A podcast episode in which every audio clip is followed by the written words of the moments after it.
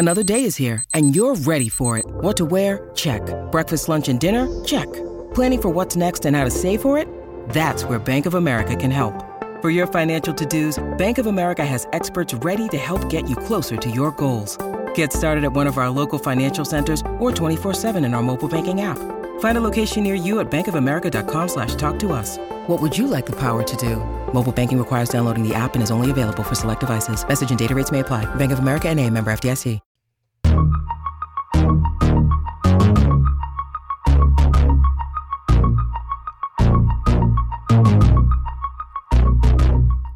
Bit of a holding pattern here on the BWI Daily Edition. I'm your host, Thomas Frank Carr.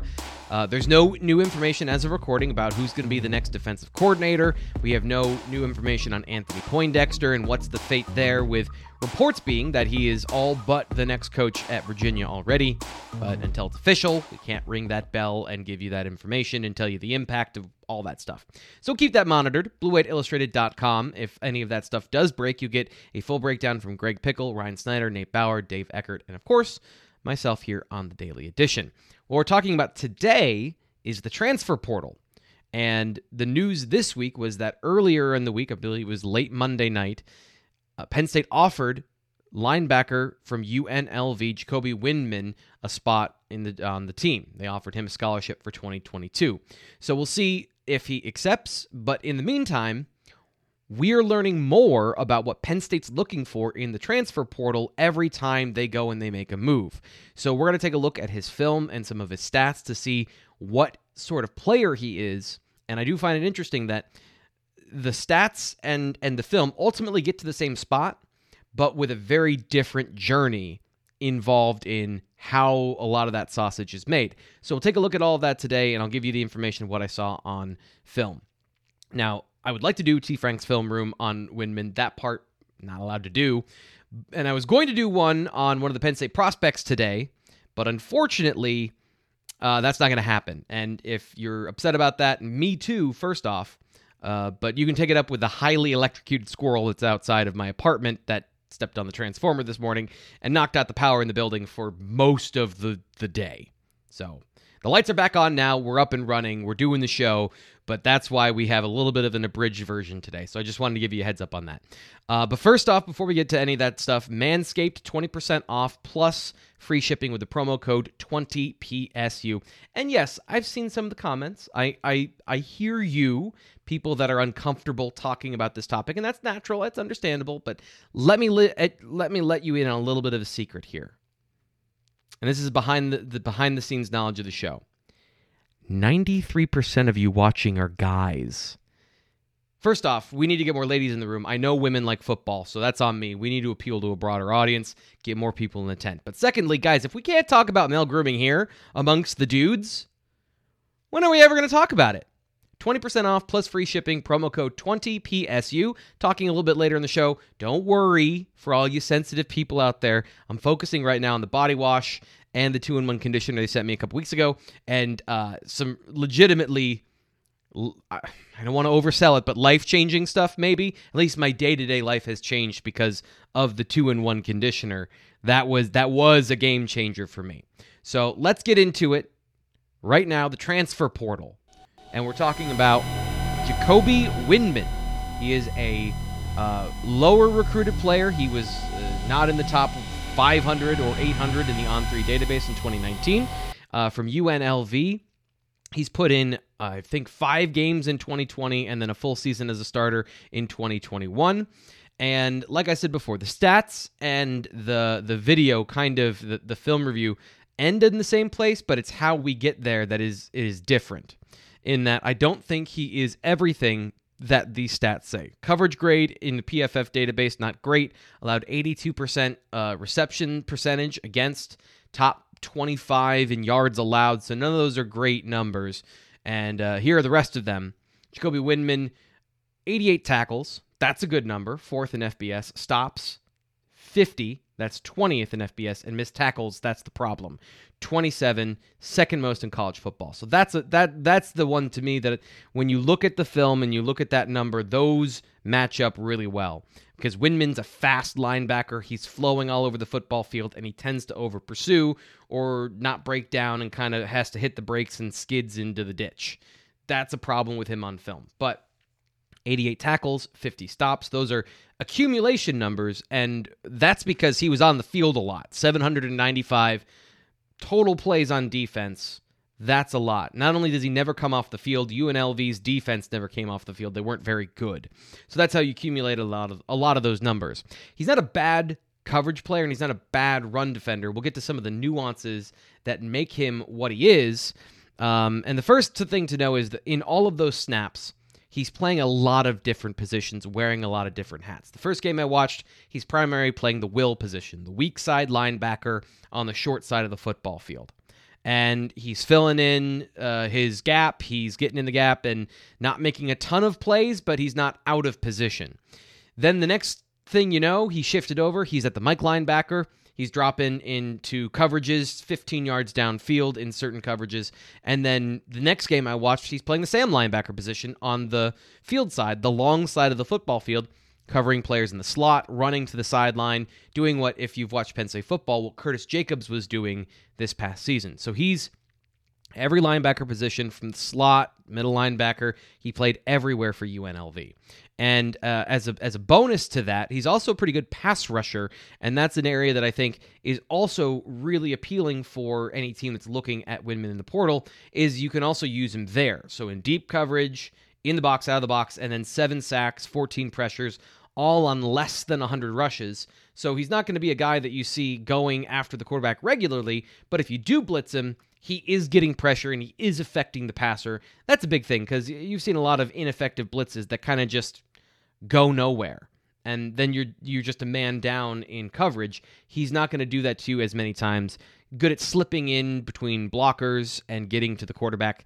Not a guy that's going to defeat anybody with power or with great pass rushing moves, but he can dip and bend. He finds the crevices and gets to the quarterback. So I, I like that part of his game. Um, one of the things I've noticed is that he is doing, as I said, he's doing a lot of different positions. Uh, he's in, he's in a lot of different coverage situations, um, but he's also, I think, trying to make up for a lot of mistakes on the UNLV defense. A lot of times when you're when you're pursuing to the football, what he does in the box really well is he surfs the trash to get to the point of attack. His eyes are on the running back. He can see the running back well. He's 6'2, 230, so he's got good size to go with all that fluidity and movement skills.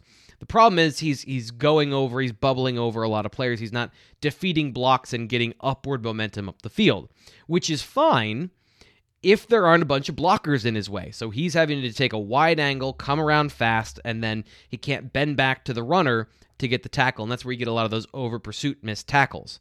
That or he's running across the field because he's trying to make up for a big play or a mistake somebody else made, and then he over pursues that way. So speed can be a double edged sword. And I think that's a big part of his formula of what uh, the next school is going to need to do with him. But all that versatility is also why he's really attractive to Texas and Michigan State and these places that are interested in having him play linebacker, is because you can see sort of whatever you want in Windmon because he's done so many different things for UNLV, and he's a smart football player. So it's not just that he's doing a bunch of things, it's that he's in position most of the time. He's not out of position, he's not making mental mistakes. You don't watch film and go, where in the world is he going? He reads his keys really well. He doesn't bite on fakes very hard. And when he does, he's able to flip and turn and run and get into his coverage assignment. And a lot of the, the breakdowns that he got pinned for, again, are some of the way UNLV plays coverage, where they're playing a little bit more of a match zone at times, or guys just run off. They're just following somebody they're not supposed to be following. And when you're at that level at UNLV and you're a good player, sometimes you, when you're doing your job, you get pegged with things that uh, are unfortunate, but that's that's kind of the way it goes. So if you're a school, you can see him as a Mike linebacker if you're really squinting, or a Will or a Sam. To me, he is a field linebacker. He is just a, a tick over a safety, and maybe at Penn State If he were to come to work with the Nittany Lions, they could get him up to 235 get him in Dwight Galt's weight program. Most of the players that have come through here have gotten bigger and stronger from their previous uh, colleges. So that would be something you could see him projecting to either position. Um, I think overall, the way I would put his game is if you take a look at what he does, three quarters of it is great. His recognition, his flow to the football, it's just in coverage allowing 82% of the receptions. He's not getting his hands on a lot of the balls that are thrown his way. And at the point of attack, I wouldn't say he's the most physical player in the world. He is by no means shying away from contact, but he's not usually the first guy making contact. And in the hole, he doesn't trigger downhill and explode through the running back the way you'd like a linebacker that is a box enforcer to do. So he's getting in position, he's making the tackle, he's he's there, but he's not getting tackles for loss or affecting massive change or making highlight plays.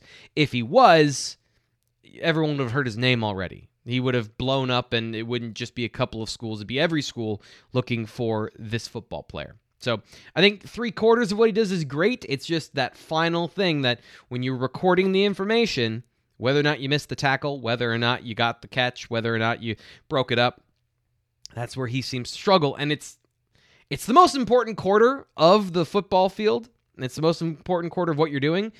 But at the same time, if you're a coaching staff, it's it's your job to get that out of him, right? And you think I can be the guy that can get this very talented football player to do those things. So that'll be something to see going forward. Uh, the next thing we're going to talk about is how he fits on the Penn State roster if he were to come to Penn State and play for the Nittany Lions. First, though, we want to talk about uh, the body wash and two in one conditioner from Manscaped, like I promised you earlier, because I know you were desperate to hear about it. I've told you previously that my wife has a very high standard for the products that we use in the house.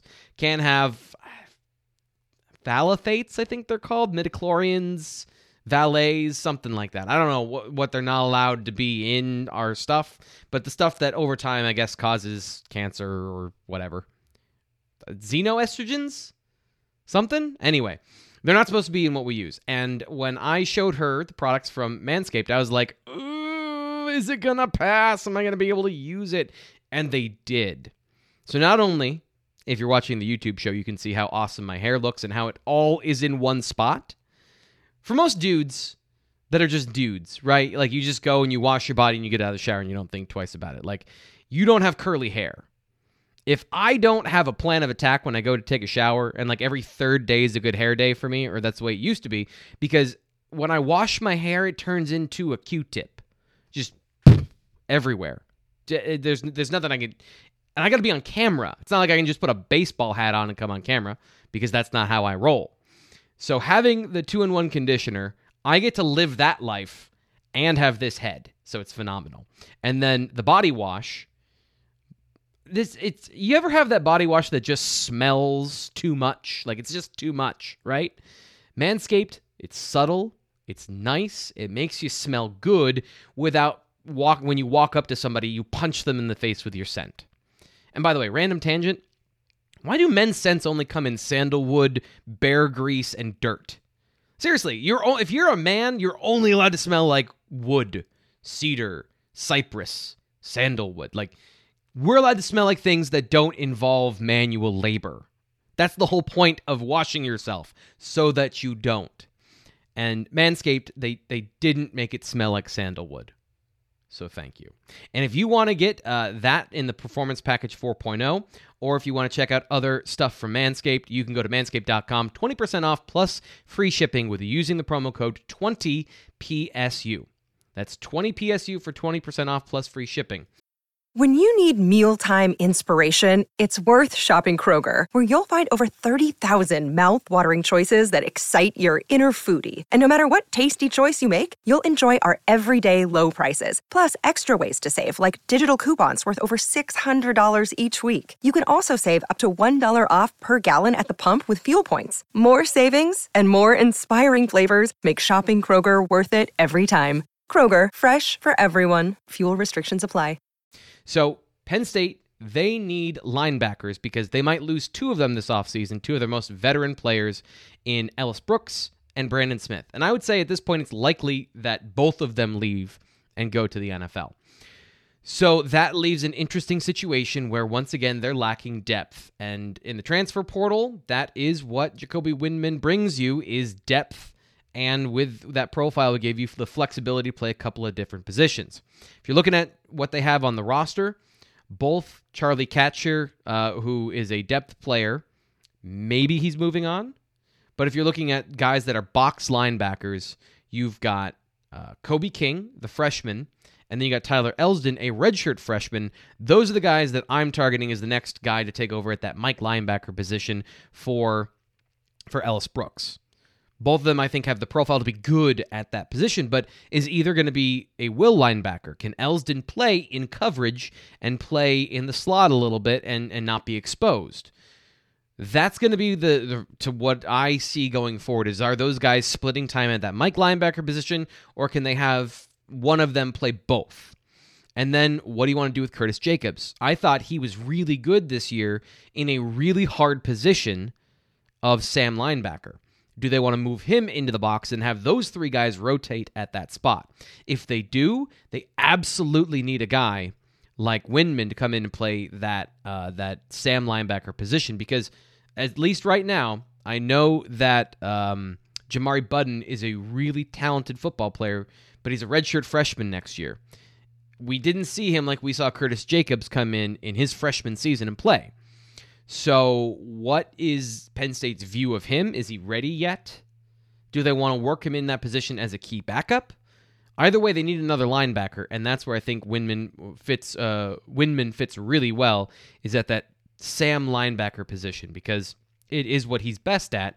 That speed and fluidity and ability to run and tackle, maybe not hit, but tackle, and it removes some of those issues that I think he has in the box as far as struggling at all times to get through uh, guys on the second level to get to the football effectively. Not just to get there, because he does always get there from what I've seen, just to make sure it's effective and you're not giving up five yards, it's three or two. That's where I think he fits in this defense. But I could also see if if there's a situation where they want to play him at both and they want to play Curtis Jacobs out at Sam, he could come in and play the other position because he's got the versatility in skills. So that's the BWI Daily Edition today on the transfer portal. Stay tuned. We'll have more information as it breaks when it comes to Penn State's recruiting and coaching and all those stuff happening this offseason. And of course, with bowl game against Arkansas.